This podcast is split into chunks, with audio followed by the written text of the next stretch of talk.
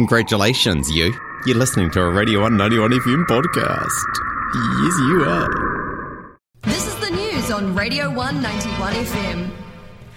Kia ora koutou, this is your R1 News Bulletin. It is 11.04am, ko Bonnie aho. Director General of Health Ashley Bloomfield will retire from the position in July. The Public Service Commission announced his resignation this morning. Bloomfield has received both domestic and international acclaim for New Zealand's handling of the COVID 19 pandemic under his direction. Bloomfield has held the office since 2018. Experts say that the southern DHB cases of COVID 19 have surpassed worst case scenario modelling.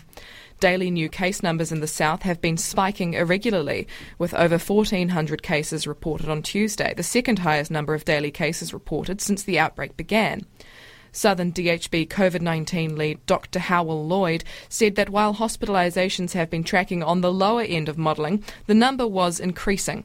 He warned that the South could continue to see several weeks of peaks. The government announced on Monday that the nation would stay in alert level red for at least another two weeks to prevent unmitigated community transmission. The United States is poised to impose additional sanctions on Russia in an effort to freeze out their resourcing for the war in Ukraine. The renewed sanctions are in response to attacks on civilians in Ukraine, with President Joe Biden yesterday calling President Vladimir Putin a war criminal and calling for an international criminal trial after several Ukrainian victims were found to have been killed at close range with evidence that they were tortured. The White House has announced it is considering an imminent ban on any investments in Russian enterprise, as well as increased sanctions against government officials and oligarchs and their families. That's the news. Now for weather. The Radio One 91 FM weather.